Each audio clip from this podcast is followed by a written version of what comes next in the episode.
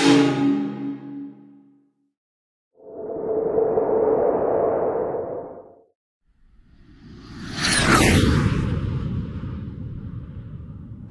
first step is that you have to say the given information. Second step is that you can say that angle A is congruent to angle B is congruent to angle C by the definition of an equilateral triangle.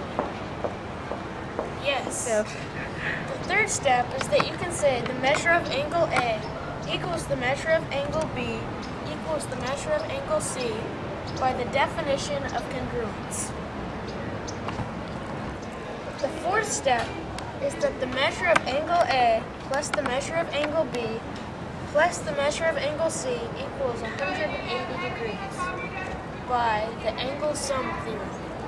Thank Fifth you. step is that the measure of angle A plus the measure of angle A plus the measure of angle A equals 180 degrees by the substitution property. Thank you, Mr. Dorman.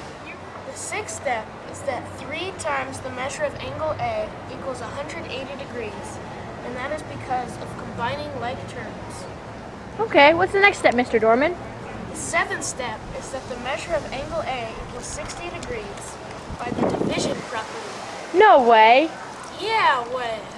The eighth and final step of this proof, the proof statement, the measure of each angle is 60 degrees, and that is because of the substitution property. Thank you. Yes, it's very interesting.